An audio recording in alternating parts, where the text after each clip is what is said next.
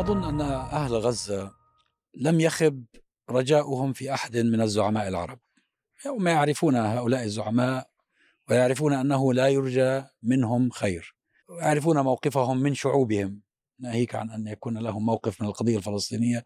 والقضية الفلسطينية ليست بنت الأمس، القضية الفلسطينية مر عليها قرن الآن، ولولا الخذلان والتقاعس والتواطؤ من النخب السياسية الحاكمة في المنطقة العربية لما تمكن المشروع الصهيوني طوال هذا الوقت. ولكني أحسبهم يشعرون بخيبة أمل كبيرة من الناس، من الشعوب، هذه الشعوب التي قبل ثلاثة عشر عاما خرجت في أكثر من بلد عربي، في كثير من ميادين هذه البلدان، تطالب بحريتها وتطالب بكرامتها، وتقول الشعب يريد إسقاط النظام، الشعب يريد تحرير فلسطين. لم يرى أهل غزة ولم يشعروا بحراك مشابه، وإن كان الخطب أكبر أكبر بكثير. حضراتكم تكلمتم والجميع يشاهد هذا الذبح اليومي، يعني معدل الذبح اليومي يتراوح ما بين مئة وخمسين إلى مئتين إنسان يوميا، ناهيك عن كل أوجه المعاناة الأخرى. هل أصبحت شعوبنا في أنحاء العالم العربي بل والإسلامي بهذا الحر من بهذه الدرجة من الحرص على الحياة أنها لا تحركها غزة؟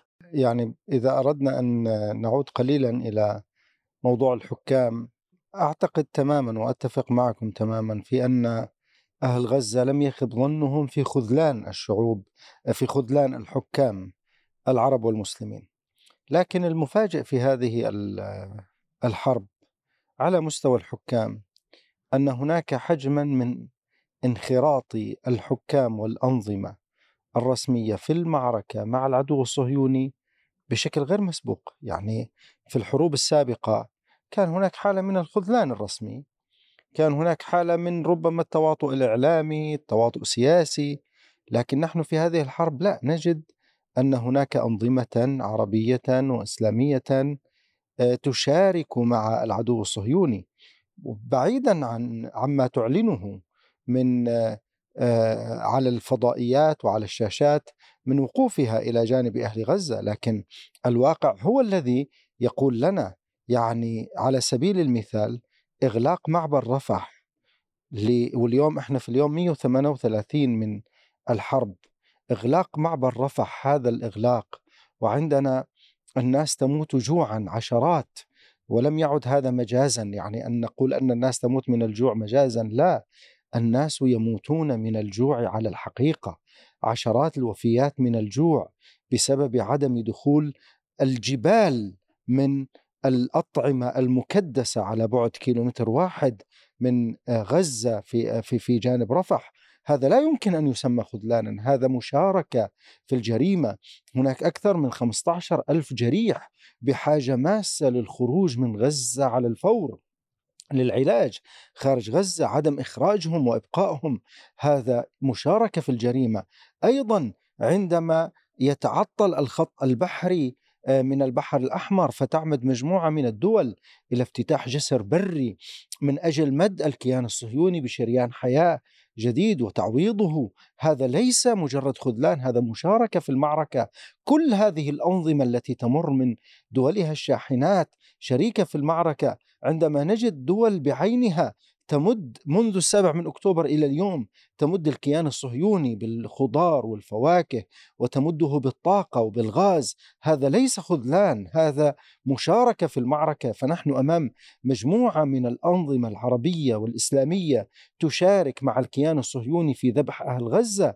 بعد في اليوم مئة وثمانية وثلاثين ما عاد ينفع أن نقول أنهم متخاذلون، لا، هم مشاركون في الجريمة. ويعني أما ما تفعله الشعوب في الحقيقة، الشعوب بعد مشف مجزرة مشفى المعمداني رأيناها انتفضت وتوجهت إلى السفارات وتوجهت إلى إلى إلى القنصليات. لكن اليوم في اليوم مئة وثمانية وثلاثين لا يكاد يمر يوم إلا وفيه مجزرة كمجزرة المعمداني. ما جرى في مشفى الشفاء جرى في مشفى ناصر. فلماذا لا نرى، لماذا ما تزال القنصليات والسفارات الصهيونية جاثمة على صدر بلداننا العربية والإسلامية. القنصليات والسفارات الأمريكية الشريكة في في المعركة، أين هي الشعوب التي تحاصرها؟ هناك حالة من الموات العربي.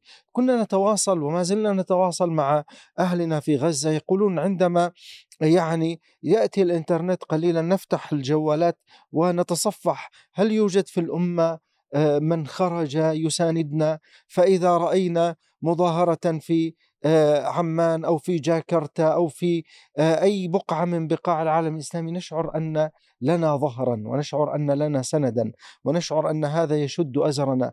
لكن عندما نرى أن لا أحد يعني يرفع صوته من أجلنا نشعر أننا متركون وحدنا، نشعر أن ظهرنا مكشوف. هذه حقيقة يجب أن تعيها الشعوب. نحن أدمنا للأسف الشعوب، نحن الشعوب أدمنا شتم الحكام وأدمنا تعليق تقصيرنا عليهم. نعم الحكام مجرمون، لكن هذا لا يبرر للشعوب تقصيرها، ولا يبرر للشعوب خنوعها، ولا يبرر للشعوب أنها لا لا, لا تخرج إلى الشوارع ولا تقتلع هذه ال ال ال القنصليات وهذه السفارات، ولا تفرض على الحكام أن يوصلوا الطعام والشراب لأهلنا في غزة. يعني أنت في سؤال بدأ به الدكتور في بداية هذا الجزء من الحوار، أين الشعوب التي خرجت قبل ثلاثة عشر عاما وملأت الشوارع وأحدثت الربيع العربي؟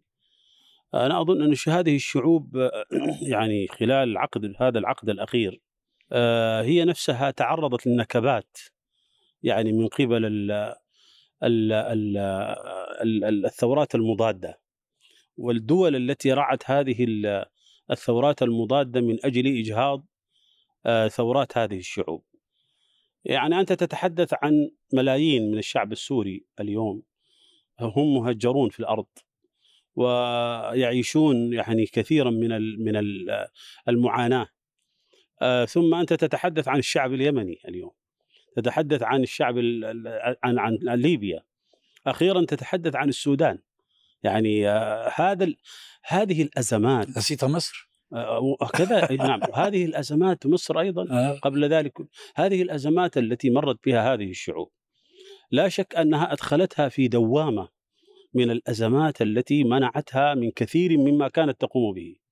يعني أنا أتحدث عن نفسي مثلا وعن السودان، كلنا يعلم أنه السودان في عافيته يعني كانت مثل هذه الأحداث تحرك كل السودان بمختلف أطياف الأطياف السياسية حتى والاتجاهات المختلفة في قضية مثلا دعم غزة في أي معركة في أي موقف في أي.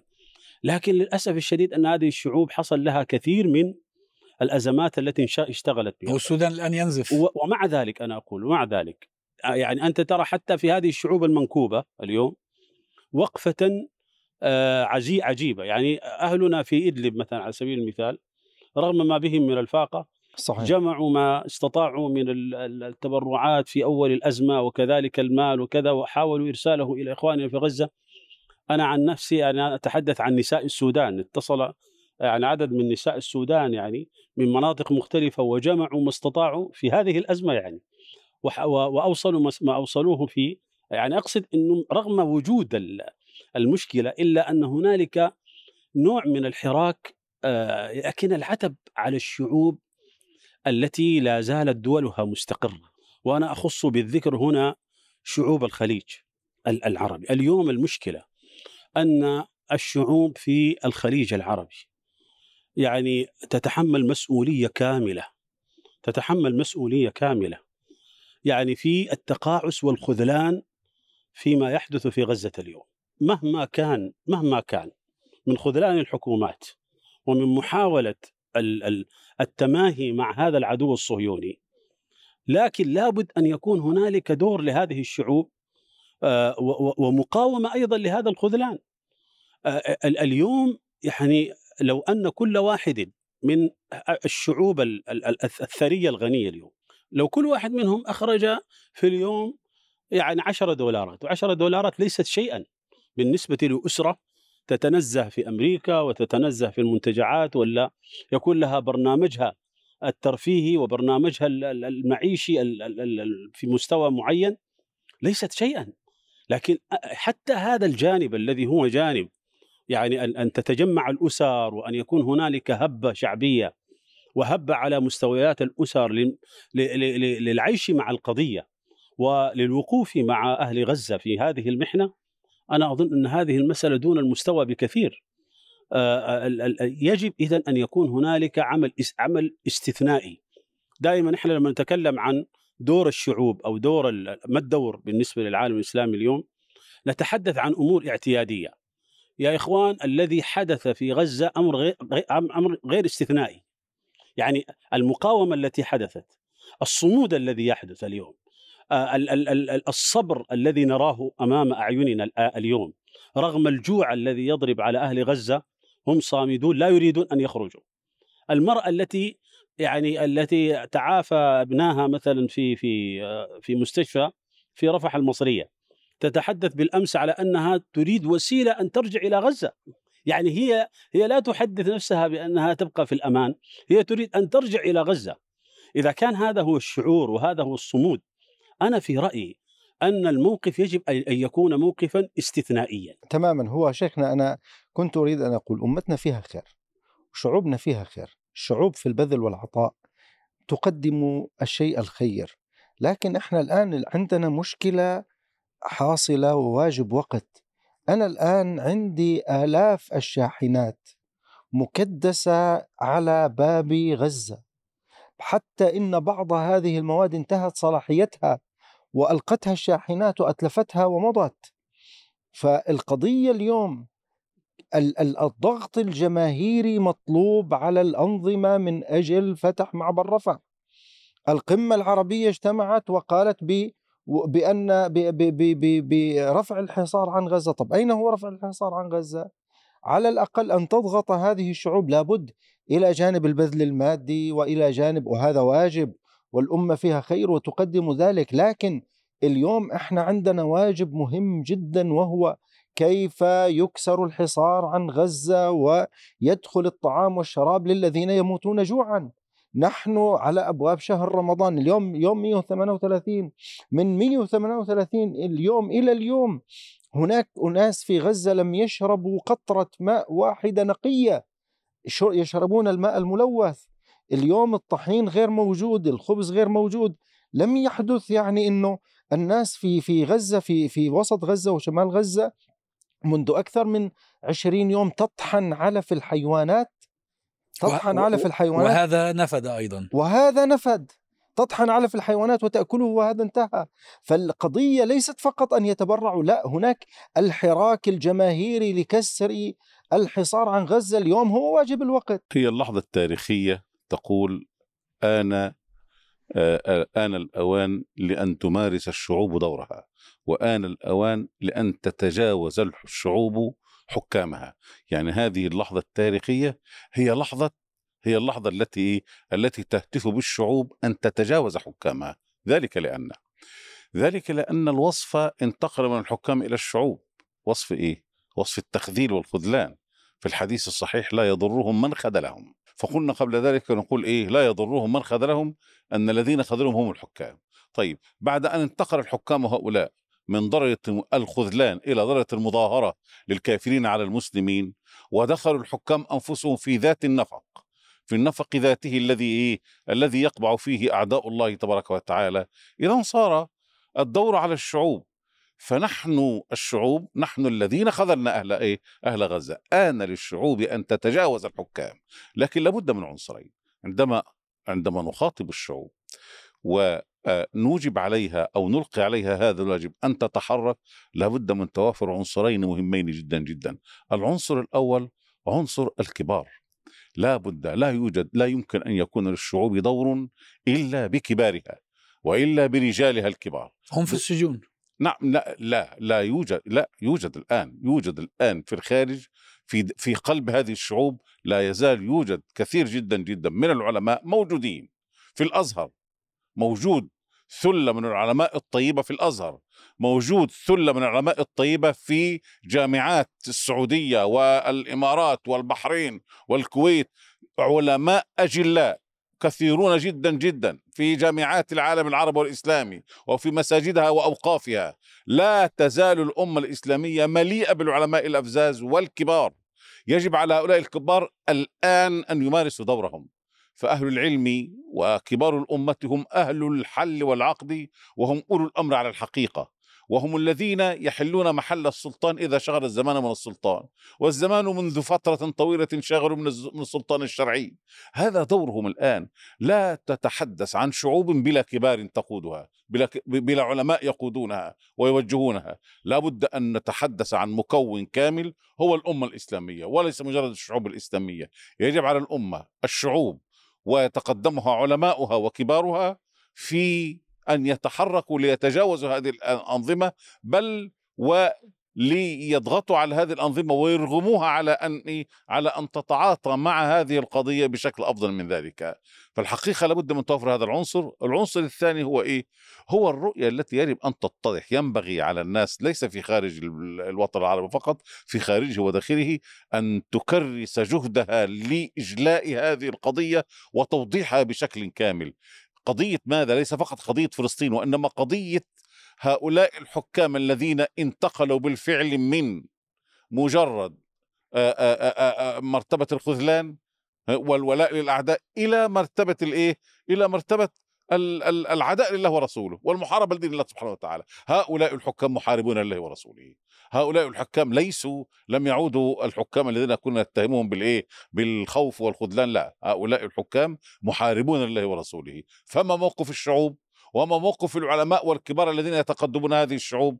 هذا هذان العنصران، عنصر الرؤية والمشروع وال وال وتوضيح ال والثقافة وال والفهم، وعنصر الايه؟ وعنصر العلماء والكبار. انا بتصور انه الازمه، اذا جاز التعبير ان نسمي ما يحصل في غزه ازمه، هو الازمه الصغرى. الازمه الكبرى هي ازمه الامه الاسلاميه، وابرز ملامح هذه الازمه هي الاستبداد. يعني اذا نظرت الى الشعوب الاسلاميه تجد بانه جميع الشعوب الاسلاميه تقريبا هناك حالة من تجريف الحياة السياسية. يعني لا يسمح لأي شخص أن يكون له جمهور وأن يكون له مؤثر، فضلا من أنه يمارس عمل سياسي أو توجيه فكري، إلا إذا كان هذا الشخص فاسد ومفسد ويعزز فكرة بقاء الوضع على ما هو عليه وأسوأ.